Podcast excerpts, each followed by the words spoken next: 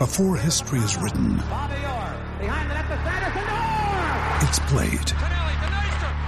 Before it's frozen in time, it's fought one shift at a time.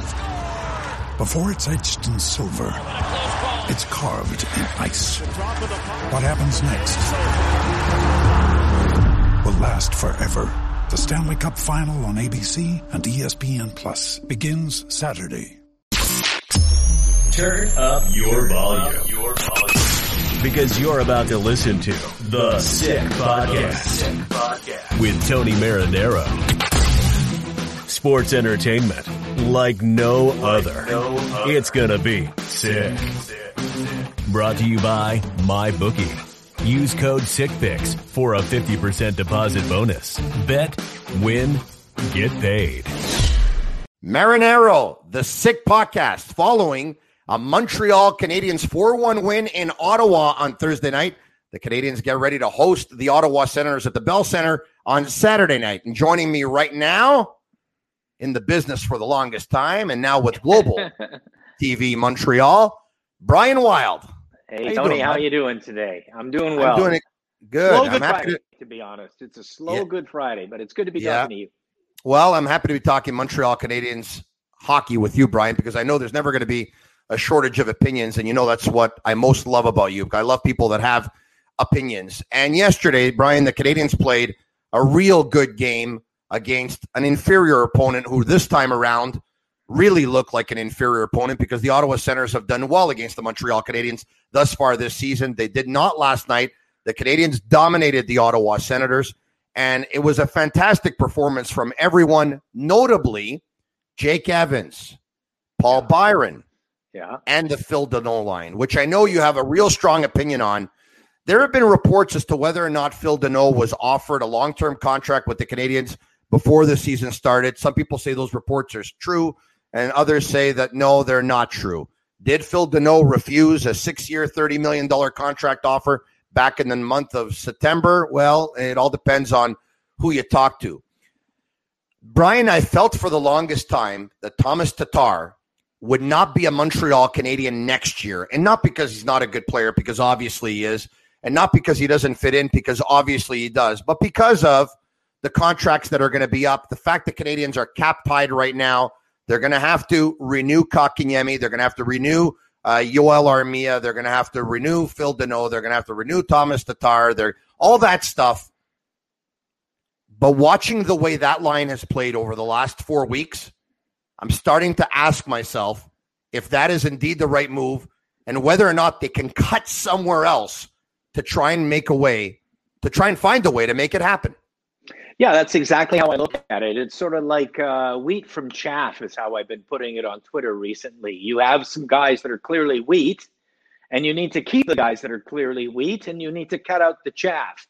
And so when you look at the difference between a competitive team and a non competitive team, you got to keep your best players. You got to find a way to sign your best players. Now, when you say that kind of thing on Twitter, Tony, everybody's like, oh, you idiot. You're saying sign Thomas Tatar for six years and 50 $55 million. You know, I'm not saying that. All I'm saying is work your hardest. Don't let him shoot for the moon, but work your hardest to see if you can find common ground with a player who is admittedly at 30 years of age, Tony, but he has not shown any signs of regression yet. So I'm not saying five years, 25. He may start to show regression. So yeah, we're limited on our years for Thomas Tatar. We're limited on our money for Thomas Tatar.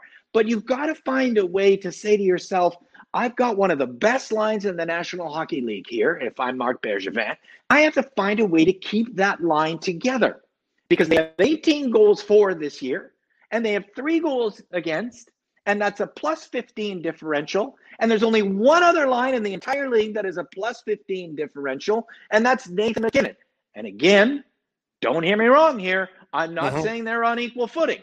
Of course, Nathan MacKinnon's line is a better line because not all hockey is played five on five. Hockey is played on the power play. And when that line gets going on the power play, they're the best in the world. When Danault's line gets going on the power play, well, they're on the bench because they're not good enough for the power play. So don't get me wrong. I'm not putting them on equal footing. However, what I'm saying here is it's a very good line. It's undervalued. It's underrated. You have to make sure that you keep the wheat and cut the chaff. So what's the chaff, right? That's the next question. The chaff is Paul well, Byron. Too much money there. Yeah. The chaff is Artturi Lehkonen. I love Artturi Lehkonen. Everybody's known I've loved Lehkonen. But in this scenario, yeah, you cannot put three to him and let Tatar go. You cannot keep 3.5 and let Tatar go. I would even go so far as to say you cannot have 7.8 Weber. Start managing his minutes, right? You know, good general managing is what? It's it's it's understanding what the future looks like when it's yep. still the present. Well, uh, you know, a lot of people say that Thomas Tatar is a declining asset, and it's odd they would Do say that so? about him. Um, look, I think his it's going to be difficult for him to be better as he gets older because obviously the law of physics says that yeah. the probabilities are just inferior. Having said that, if the Montreal Canadiens had no problem giving long-term contracts or acquiring long-term contracts for players that were going to be well into their 30s, well, then why would they have a problem with Thomas Tatar? So now, the one thing I've been thinking about is the beginning of the year, I said to myself as I looked at the Montreal Canadiens and their contracts on Cap Friendly. Uh, it's a great website, by the way, capfriendly.com. I'll give it a plug. Why not? But anyway, long story short, when I took a look uh, at the players' contracts were up at the end of the year, and I said, okay, you know what? You got to find a way to bring back Armia, and you can probably part ways with Tatar and Cole Caufield come in. Now, you know what I tell you? I'm going to add to what you said. If Yoel Armia wants $3 million and you can get Thomas Tatar for 4.25, well, then you're better off giving Thomas Tatar 4.25 than giving Yoel Armia 3 million. And I understand they have different characteristics, but what I think has to happen here is this. I think Marc Bergevin needs to sit down with Thomas Tatar's agent. He's got to say, listen, I understand Thomas's value to the team, and I understand that you know it's not very often you turn unrestricted free agent, and Thomas is going to want to cash in. My reality is this: I gave Tyler Toffoli four years at four point two five million dollars, and when I gave it to him, he was two and a half years younger than Thomas. I can't give Thomas more than 4.25, mm-hmm. but I mm-hmm. want to keep him here. Mm-hmm. We find a way. Yeah. And if the agent says, yes, we can, and Thomas says, and I believe Thomas Tatar wants to remain, he loves it in this city here, Brian. Yeah. He loves being a Canadian. So listen, he loves success. Yeah. Who doesn't and, love success? He's successful. And Gallagher and Danault love playing with him. You can tell, like those guys are, uh, you know, they're they some enjoy each other on the ice. The sum of their parts is way better than they are as individuals. Of course, yeah. Like, I mean, I've never actually seen an example in NHL terms of the sum of the parts are better than the individuals in my entire hockey life. I've never seen this. You take Danault and yep. put him with two others. You take Tatar and put him with two others. You take Gallagher and put them with two others. They might be like the 40th line in the league five in every metric I could find goal differential, uh, expected goals uh, percentage, Corsi, Fenwick. They're tops, top five in all of these categories. They wouldn't even be top 50 individually. I don't He's, think maybe Gallagher, but yeah. you know, but I think that when you look at it, it, and I agree with you, they should find money for Tatar. If they don't find money, I'm not going to be hypercritical because if you look at who drives the line, well, we know centers drive lines all the time. Mm-hmm. Yeah. And so clearly he drives lines. Uh, Connor McDavid is like 16 points against everyone. Yeah. You know what I mean? Draisaitl's got 16 points against everyone. He's got two, McDavid does, and Draisaitl has one in four games. And that's and it is Brian. That's Brian, it is it is quite possible. It is quite possible that Danault walks and Tyler Toffoli fits in on that line it's quite possible that Danault walks and next year that Cole Caufield fits in on that line playing on yep. the left wing. That's that's exactly. all possible. Let me it's continue the point. Let me continue the point because, uh, and then you can plug that. Um, so Danault is a driver of the line, and then I want to quickly make the point that Gallagher is a driver of the line too. He's your F one. He's your spark plug. He, he's the guy that just drives plays continually. Yeah. Tatar is of the three, the least of the drivers of the line. I'm not saying he's completely replaceable and they put you know anyone in there, and Yeah. it works equally. But of the drivers of the line, there's no question about it. Those two are more than Tatar, though I do love them as a triumvirate. Yeah, Tatar's a good complimentary player. That's Yeah. what he is. Listen, it's the Sick Podcast, and it's brought to you by my bookie. Use code Sick Picks for a fifty percent deposit bonus. Bet, win, get paid. I'm Marinaro. He's Brian Wilde. We're talking Montreal Canadiens hockey here. So let me ask you this: We are ten days away from the NHL's trade deadline. Ten days away. I believe this conversation with Thomas Tatar's agent has to happen now if it hasn't happened already because you need to know if you know if he's going to walk at the end of the year or nothing. And by the way, even if they find that out, I still believe that they will still keep him here and make him walk at the end because they're all in, right? They're all in. But I have to ask you anyway, even though that's my opinion. I want to get yours. Yeah. If you if they talk with his agent and they realize they can't make it happen in the offseason on a contract extension, do you trade him now? Yeah. Or do you Okay. let him walk at the end of the season? Well, you know, one of the terms that has come into vogue in the last couple of years is your own rental. And that's what Tatar would be to me. He, he would be your own rental. And you keep him because this is a year where, with everything in the North Division, you've been competitive against the teams you're playing against. You haven't won against Toronto necessarily so well. You've taken it to overtime against Winnipeg all the time and lost three on three, which wouldn't matter mm-hmm. because you play five on five. So you've shown you're competitive all the way to a Final Four berth. So you got to keep everybody. You got you can't you can't sit there and go for the future. I can have because I don't think Caufield's ready to be Tatar. I don't think they have anyone that is ready to be Tatar yet. You know what I mean?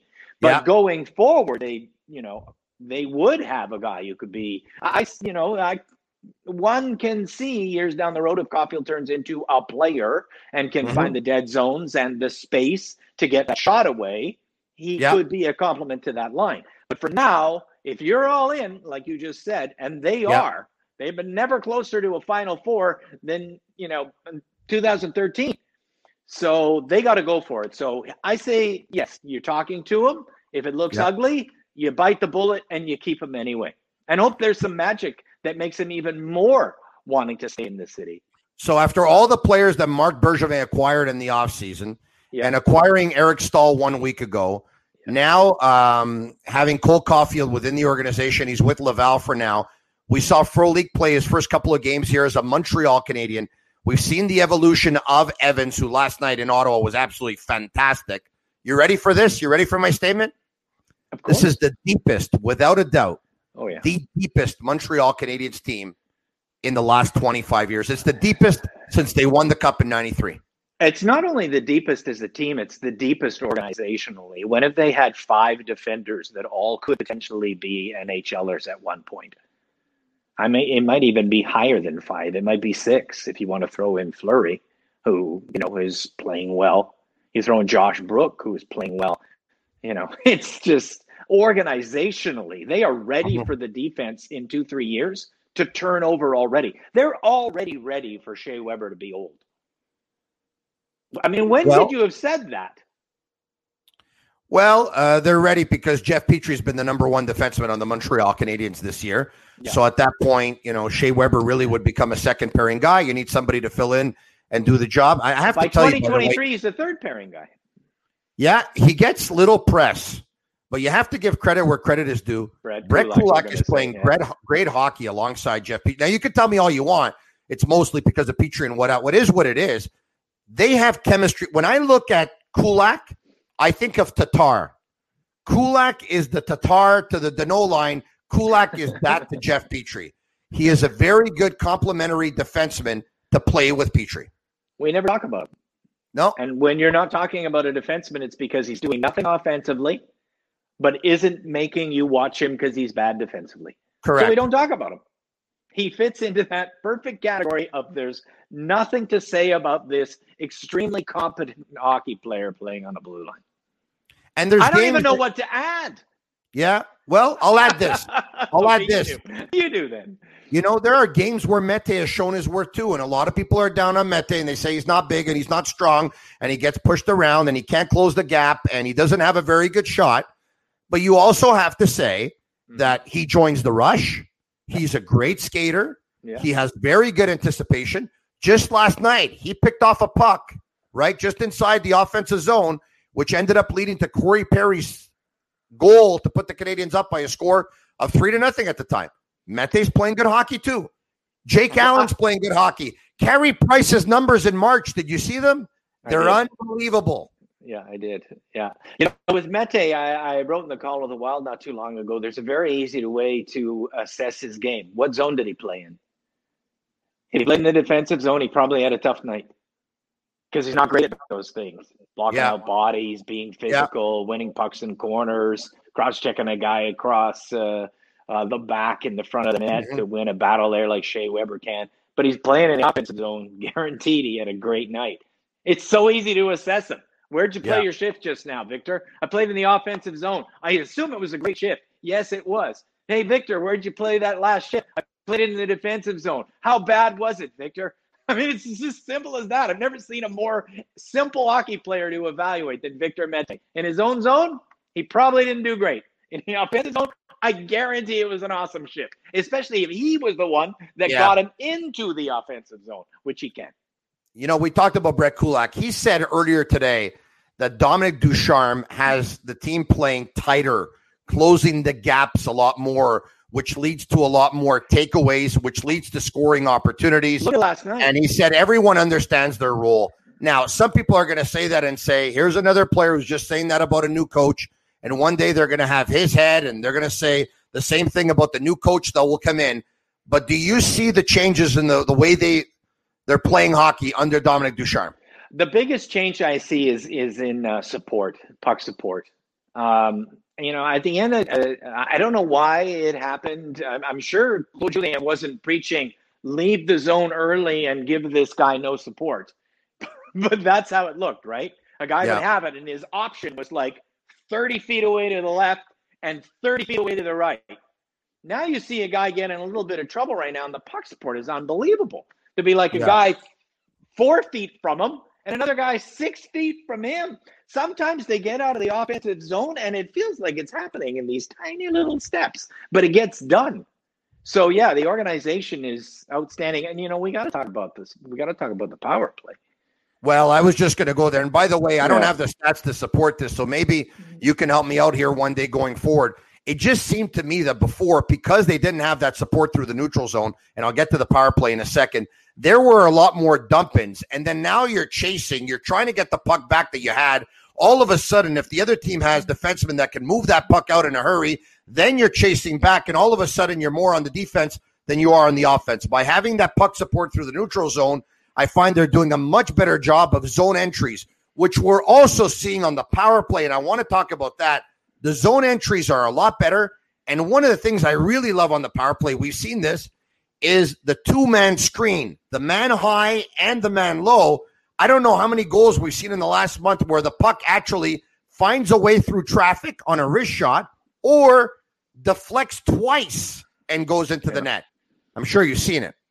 Yeah, absolutely. And you see some other things on the power play that are really working. You see so much more movement in terms of the the the previous power play was really quite static. The guys were always standing there and they're passing it around. And the only way to get, I mean, I'm not telling you this, but more the audience. Uh, I mean, the way to create is you change angles, and when you change angles, you open up lanes. And the only way you can ever change an angle on anyone, defenders, is because you're moving. Moving your feet they, instead of being exactly. static. And you're yeah. doing this, and you're even if it's just seven feet along but you keep going like this. Suddenly you've opened a lane up, and boom, the pass grows, goes through what was closed before. And then yeah. you'll see too. You'll see uh, a forward. Tatar is really good at this. He'll uh, he'll just attack. Yesterday I noticed he just attacked two guys.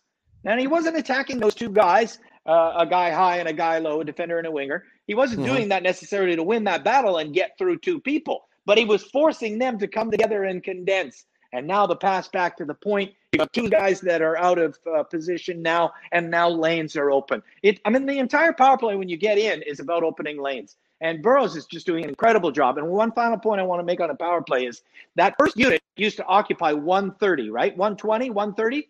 And yeah. then the other unit came out and was like, ah, we got no time. And it was different people all the time too. And it just like it was sort of like we only are going to concentrate on the power play with one group of five. And then you five come out there and uh, we we haven't even practiced anything and we always change you and you know good luck. And clear now it is. You got 50 seconds because that's how long hockey shift is. Yeah. Not a minute 30. You're not superior to the second group either. So if you didn't create anything in 50, get the hell off the ice. Because I've been working and coaching this second group too. And yeah. it's got Jeff Petry on it, for God's sakes. I mean, it's better than you.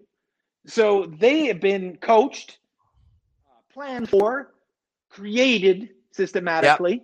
You know, I mean, the power play is the only time when hockey is not chaos. I like to say hockey is chaos. It's the most chaos of all the sports by far. Uh, football starts with a huddle, which is a plan. Basketball starts with out of bounds, it's your ball, which is a yeah. plan. You yeah. know what I mean? Every sp- baseball is a pitch. I got a plan. It's going to be a curve. It's going to be a slide. It's going to be a fastball. Hockey, you don't even know who starts with the puck. It's face off. Did we win? we lose? And then the rest of it is just chaos. But the one place yeah. that's not chaos is power play. You know, at some point, you're getting in the zone and you're going to possess the puck. So you better have a damn plan. And for the first five time in five years, I feel like they got a plan, Tony. I feel it's like they entered with a plan. Yeah. It is the Sick Podcast. He's Brian Wilde. I'm Tony Marinaro. He's Brian Wilde of Global TV Montreal. Go to sportbuffshop.com for all of your officially licensed sports apparel and more. Use code SICKHoodies15 for 15% off on all of your hoodies for all your favorite teams. Brian, I'm at this point, and I'm wondering if you are too.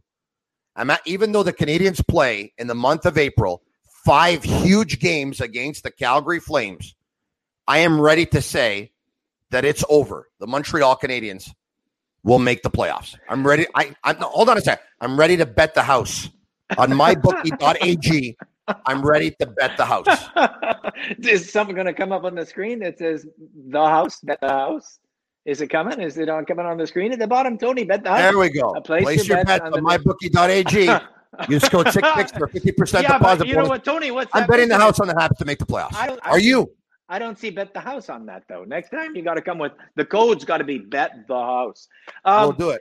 Uh, yeah, I think so because the math is really, really horrific for Calgary and Vancouver already, and people don't know this yeah. because you know they look at oh, it's only this many points separated. But I mean, the way I like to do it, and everybody should do it this way, not this points BS, because it when there's six games in hand. I mean, what's points mean? The way yeah. you should do it is uh, NHL. Uh, how many games are you over NHL 500? The Canadiens right now are eight games over NHL 500. The Flames and Vancouver are two games under NHL 500. That means they got a 10 game split, right? So there are 19 left for both Vancouver and Calgary. Tony, in 19 games, if the Canadiens play 500 hockey, no better, just 500 hockey, maintaining eight games over NHL 500, Calgary and Vancouver have to finish 13 wins, three losses, three ties. 13, 3, and 3. Does anybody watching those two teams this year think they have any chance of going 13, 3, and 3? And no should chance. the Canadian no chance. And should the no Canadiens chance. go one game under 500, that means those teams have to go 12 and 4. And on you go, 11 and 5, 10 and 6. I mean, the margin for error for the Canadiens is high. Yeah, you're right about Just it. Listen, the average. He didn't say it, but it sounds like he would bet the house too. He's Brian I Wilde. I would bet the house Bet the house. No question about it. Yet another edition of the Sick Podcast, and you can listen to it on all social media platforms, and you can watch it on Facebook and on Instagram at the Sick Podcast. Brian Wilde, Global TV Montreal. I'm Aaron next, Arrow. Next one, Tony. I'm going to be wearing a shirt that says, I mean, no, I'm going to be wearing a hoodie that says "Bet the House." Yeah, I'm going to get you that. The hoodie saying bet the house. He's Brian Wilde of Global TV Montreal. I'm Marinaro. It's the Sick Podcast. And that's a wrap. Hope you don't miss us too much until next time. Follow the Sick Podcast on YouTube, Instagram, Facebook, Google Play, and Apple Podcasts. The Sick Podcast is brought to you by MyBookie. Use code SICKPICS for a 50% deposit bonus. Bet, win, get paid.